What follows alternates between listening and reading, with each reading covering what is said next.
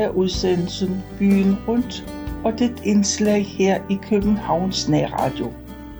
Mit navn er Tove Christensen, og jeg har været på Københavns Stadsarkivs hjemmeside, og der har Kai Dollerup øh, skrevet sine erindringer fra 60'erne. Han har kaldt det for et halvt århundrede tilbage. I min studietid var det så godt som ingen SU, og jeg havde derfor ret meget erhvervsarbejde af alle mulige slags, som for eksempel postbud og lærervikar.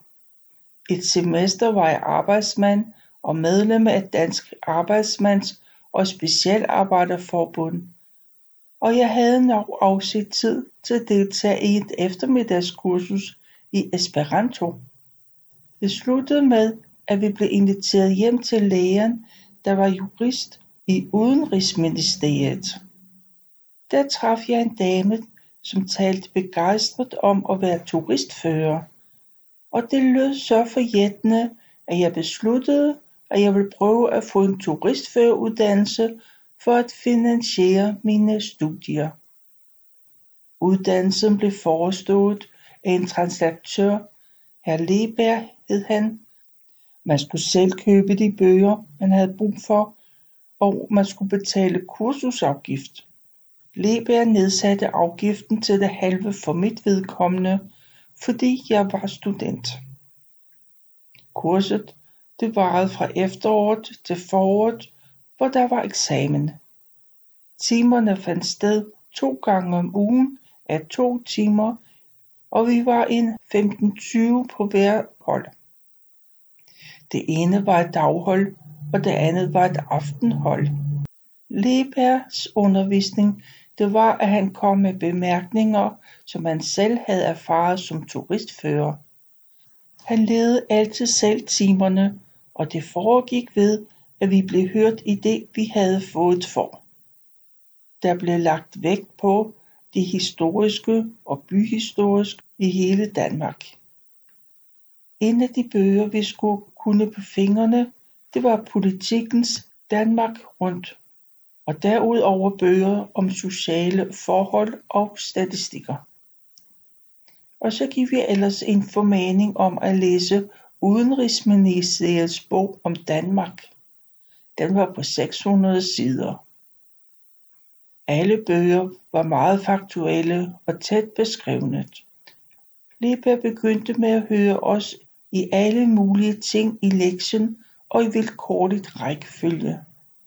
Og så blev det til han også hørte os, ikke bare i lektien i det aktuelle time, men også fra dem fra timerne før.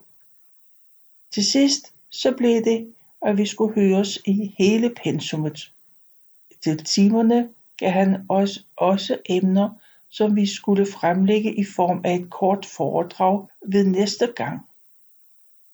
Næste skridt var at stille uventede spørgsmål helt uden forbindelse med lektien, præcis som man bliver udsat for af turister. Som turistfører skulle man kunne alle vigtige fakta om Danmark og København, og ikke mindst kunne føre rundt i den københavnske museer. Og det blev så gennemgået fra en ende af. Museerne lærte vi at kende grundigt ved at kigge på seværdighederne vi havde snuden i katalogerne og bagefter prøvede vi at vise vores medstuderende rundt på en af samlingerne og så tog en anden over. Og så sluttede det med at vi gav kritik til hinanden. Eksamen startede med en mundtlig del på politigården oppe i en af de runde gange med mørk maling på væggene.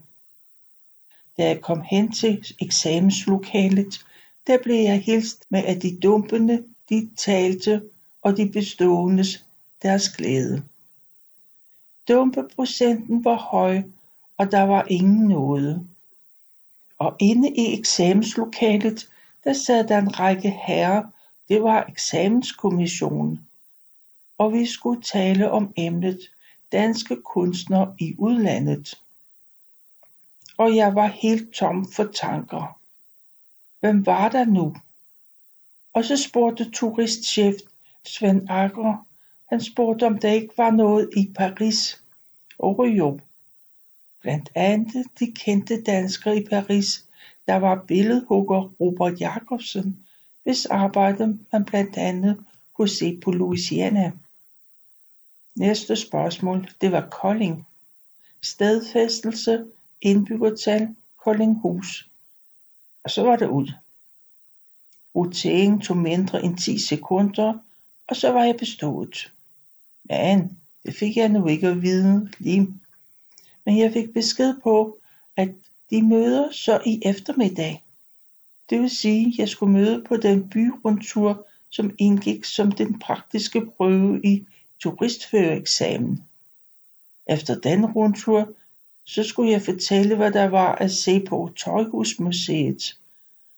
Og det var jo nemt for en gammel værnepligt fra, fra artilleriet. Efter eksamen, så måtte jeg have fast arbejde. Og det faste arbejde, der var at få, det var ture, der udgik fra Rådhuspladsen. Det krævede, at man kunne fire sprog, altså engelsk, tysk, fransk og dansk. Eksamen havde været på engelsk, så den var hjemme. Jeg havde en nysproglig studentereksamen, der dengang også omfattede tysk og fransk. Jeg manglede altså bare lige et bevis på, at jeg også kunne sprogene.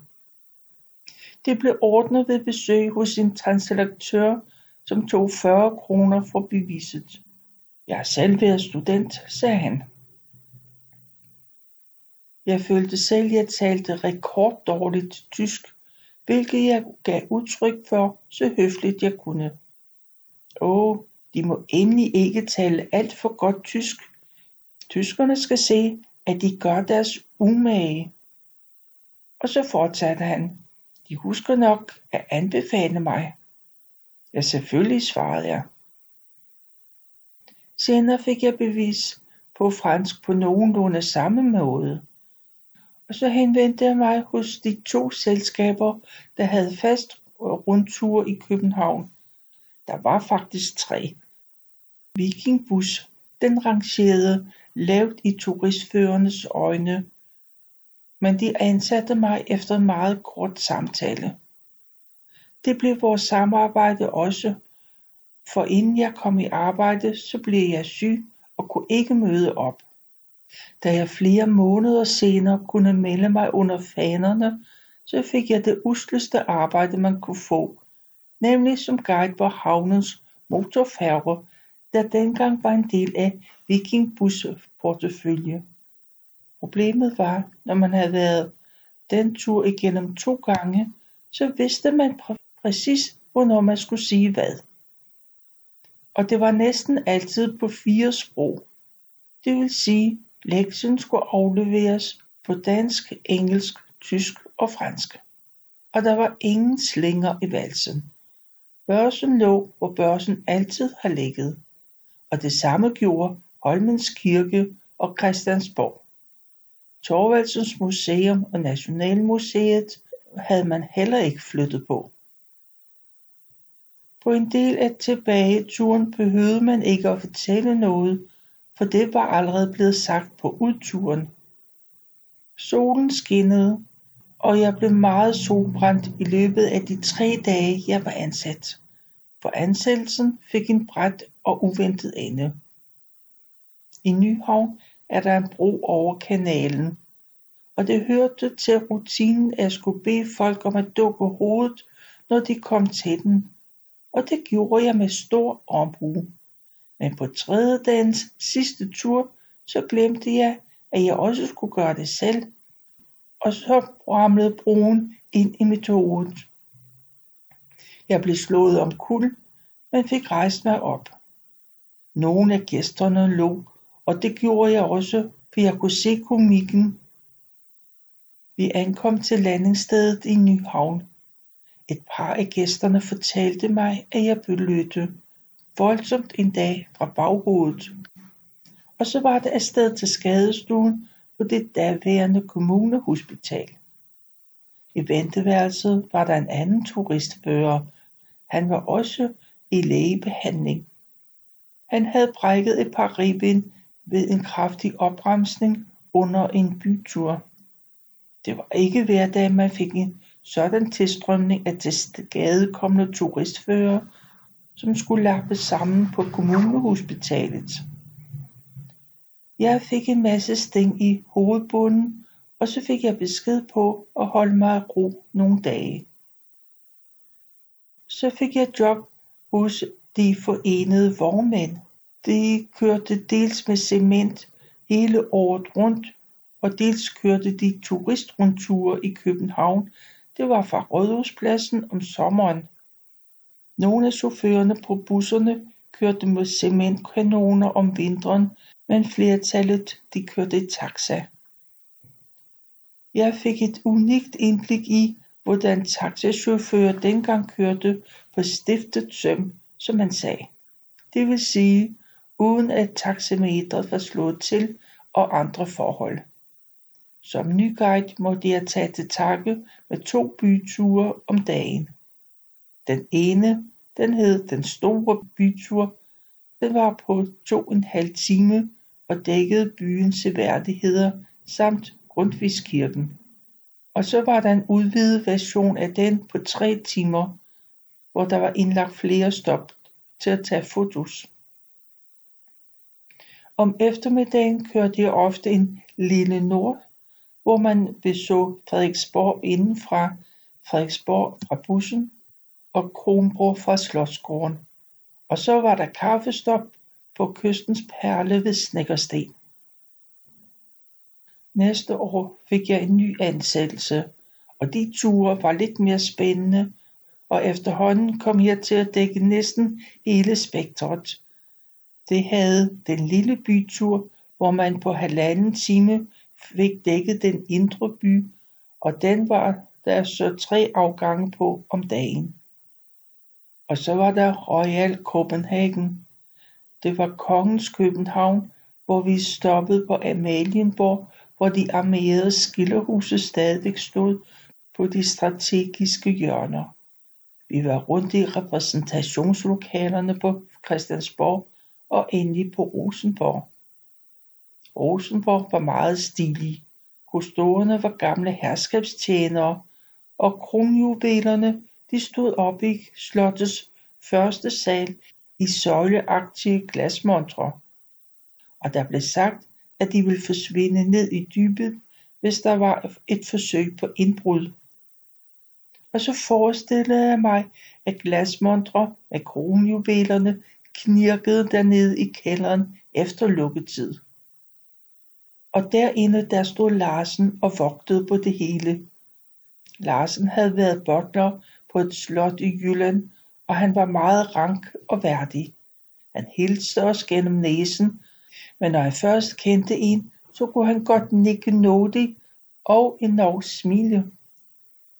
En gang passerede jeg Rosenborg uden for lukketid og oplevede så at sige Frederik den 9. blev kørt ud af Rosenborg, hvor han personligt havde hentet eller bragt elefantorden. Det var dengang. Men tilbage til turistturene. For ikke at skade de stærkt samarbejdende konkurrenters byture, så indskærpede vores direktør, at vi under ingen omstændigheder måtte tage ud til den lille havfrue på royalturen. Det valgte vi nu normalt alligevel at gøre, for der var for mange gæster, der gjorde frøvl. For at kunne sælge flest mulige billetter, så havde man fortalt, at havfruen var med på den tur. Jeg husker stadigvæk, hvilken stillhed der faldt over bussen, da jeg en forårsdag havde fortalt om havfruens historie og slog ud med arme og ben, og så om sider, så fik man kigget på hende. Der sad hun på en sten i sin bekendte stilling. Men aldeles uden sit hoved den 25. april 1964. Det var mildt sagt en ganske uventet overraskelse. Havfruens centrale placering i turistens oplevelse af København betød, at jeg var ret forarvet over udåden og dagen efter var jeg ude for at se den lemlæstede statue sammen med flere tusind andre mennesker. Og der var en stille begravelsesstemning over det hele. Politiets morafdeling, de kom for sagen. Og så var der København by Night. Den tur startede med, at gæsterne fik en uskyldig sherry et eller andet ret billigt sted. Vi fortsatte så til Tivoli, hvor jeg, lille astetur som jeg var, hittede på at brede en grim paraply ud over mig, for at gæsterne kunne se, hvor jeg var. Den havde jeg købt, da jeg gik ind i en forretning på Strøget, og så bad jeg, og så bad jeg om en hæslig og i øjenfaldende paraply til ekspediensens store forarvelse.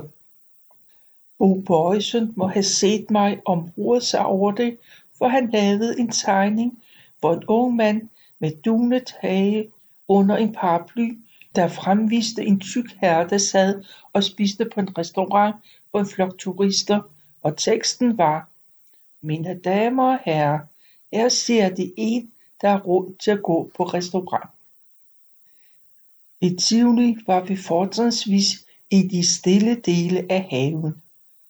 Derefter tog vi gæsterne ind på den gabende tomme Atlantic Palace. Det er der, hvor paladsbiograferne nu har til huse.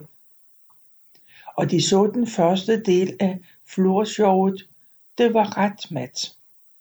Og så blev de ført videre til den pæne side af Nyhavn, og der kunne man fortælle om den uartige østlige del, der dengang var området, hvor man kunne skimte sømænd på landlov, drukne boldværksmatroser og fulde svenskere. Det hele blev rundet af på Løje, der endnu er hovedstaden for Københavns lokal-tv. Der så man så et florshow, der var væsentligt mere fut end den havde været i Atlantic med akrobater og lignende. Turen havde måske ikke helt de samme højdepunkter som tilsvarende ture i Paris. De ture kørte jeg ikke så ofte, sikkert fordi jeg var alt for ung for det københavnske natteliv. Kunstindustriturene, de var spændende. Vi besøgte en sølvsmed, hvor der blev arbejdet. Det kunne være Georg Jensen, hvor jeg fra gang til gang kunne se Henning Koppels Svanen blive hamret ud i løbet af sommeren, eller Mikkelsen, hvor de kongelige ordre blev pudset. Derudover besøgte vi enten Bing og Grøndal eller det kongelige porcelænsfabrik, hvor vi fik indblik i fabrikationen af porcelæn og på porcelænsmaling. Bagefter tog vi ud til Johannes Hansens møbelfabrik i Gladsaxe, hvor vi så eksempler på dansk møbelkunst af blandt andet hans viner og kurveflætning til stolesæder. Det blev rundet af ved at gæsterne besøgte den permanente. Det var en kombineret udstilling og forretning, der gjorde det i dansk design. Jeg fik oparbejdet et godt forhold til personalet de forskellige steder og kunne derfor tillade mig at stille dem direkte spørgsmål. Det var ellers ikke velset. Og til sidst så fik jeg simpelthen lov til at føre rundt på nogle af stederne. Et par år havde vi ture op ad Strandvejen. Vi besøgte Louisiana, spacerede rundt på om Kronborg, som vi aldeles ikke måtte andet end at gå ind på Slotsgården af hensyn til de andre ture, og så var det ombord på færgen til Helsingborg. Og der kunne gæsterne så vandre rundt i halvanden times tid, mens vi kiggede på indkøbsløsne danskere og svenskere i symbolbolaget. Turen forekommer mig noget dødfødt, men det var åbenbart kunder nok i butikken, som syntes, at det var mest betryggende at komme til Sverige under ledelse af en lokalkyndig guide. Den tur var den rareste, men unægtelig også indbragt færrest penge. Den tur, der var den rareste, men unægteligt også med indbragte de færreste penge, det var Den store Nordsjællandstur, den varede i syv timer.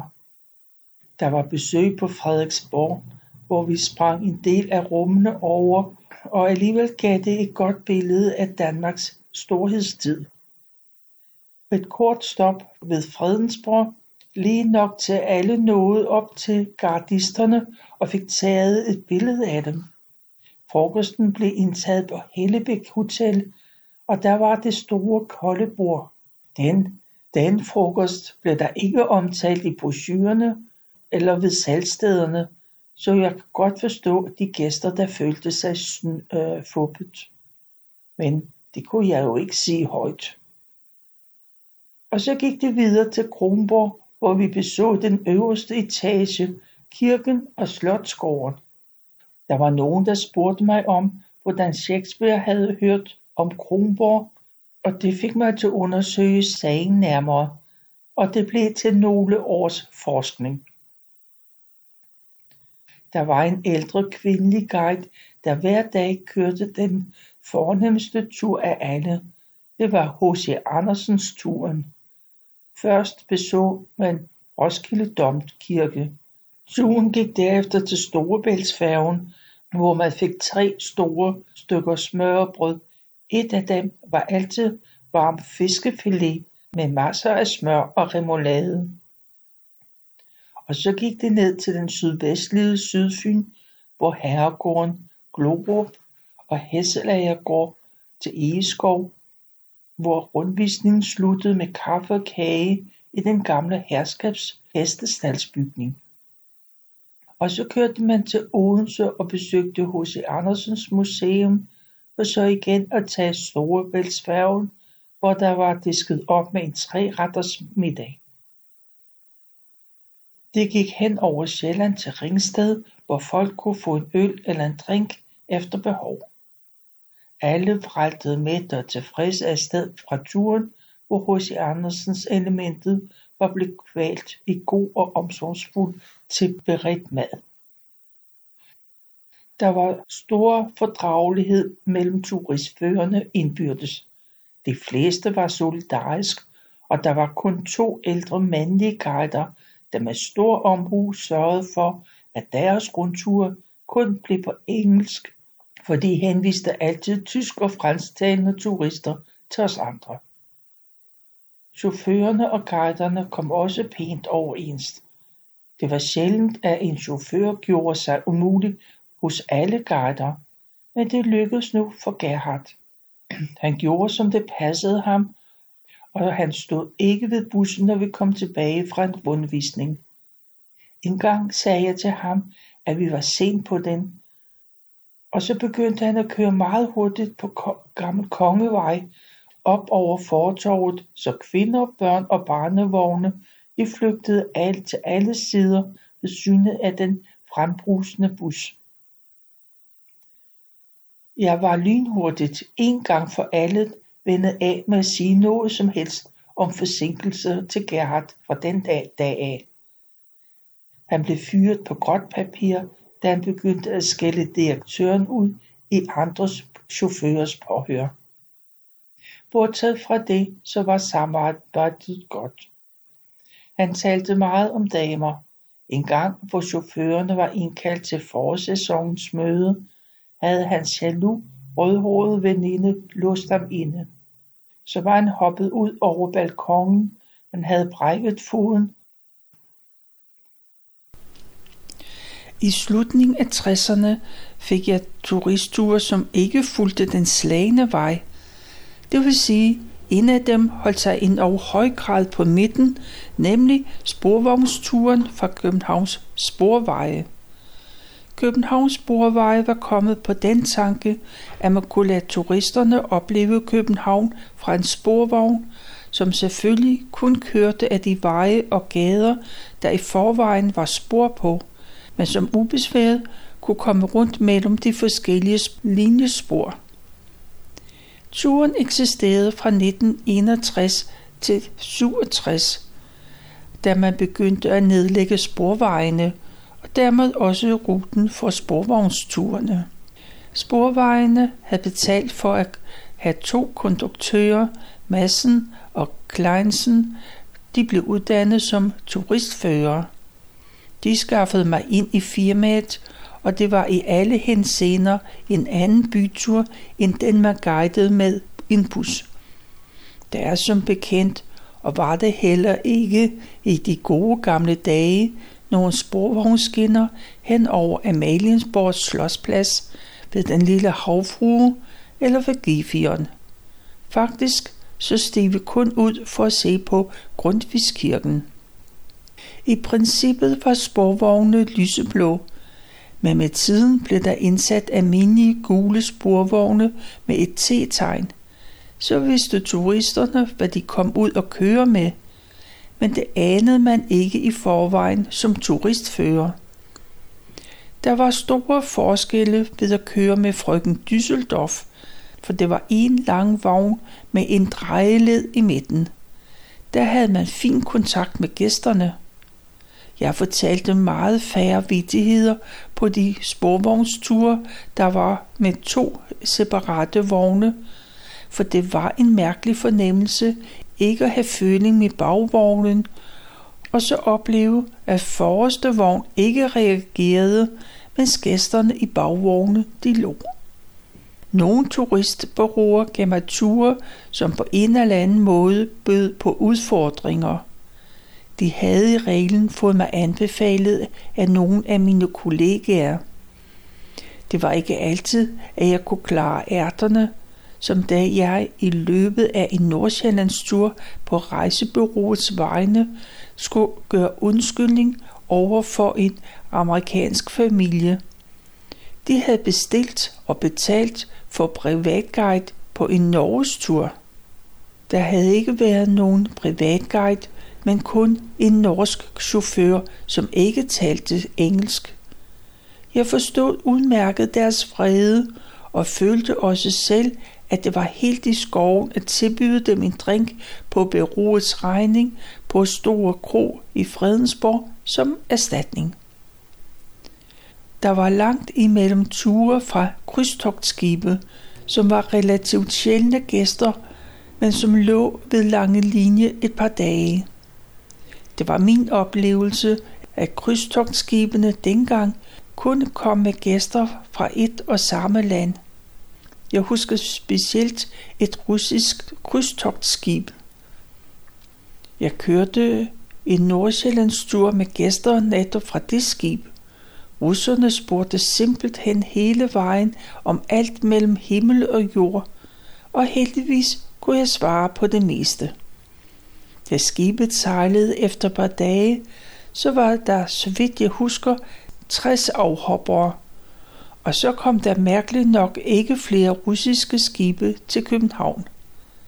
En anden gang var jeg ude med nogle spanske gæster, hvor nogle af de midaldrende mænd opførte sig så utroligt tølperagtigt over for de unge piger, der var med fra skibet og som skulle hjælpe, at jeg gik ud af mit gode skin, og til sidst befalede jeg det herre, at de skulle opføre sig ordentligt. Et par år kom jeg ud på nogle ture, hvor jeg var rejseleder for amerikanske grupper i Europa. Men efterhånden fik jeg andre ting at tænke på, og så holdt jeg langsomt op med at være guide. Det vil sige, jeg holdt op med at være betalt turistfører, for det kom ligesom til at være en del af mit arbejde at vise udlændinge rundt, tilrettelægge ture med stramme tidsplaner og besøg på alle mulige institutioner og lave aftaler med værterne. Det ville jeg aldrig have kunne gjort uden min turistførererfaring.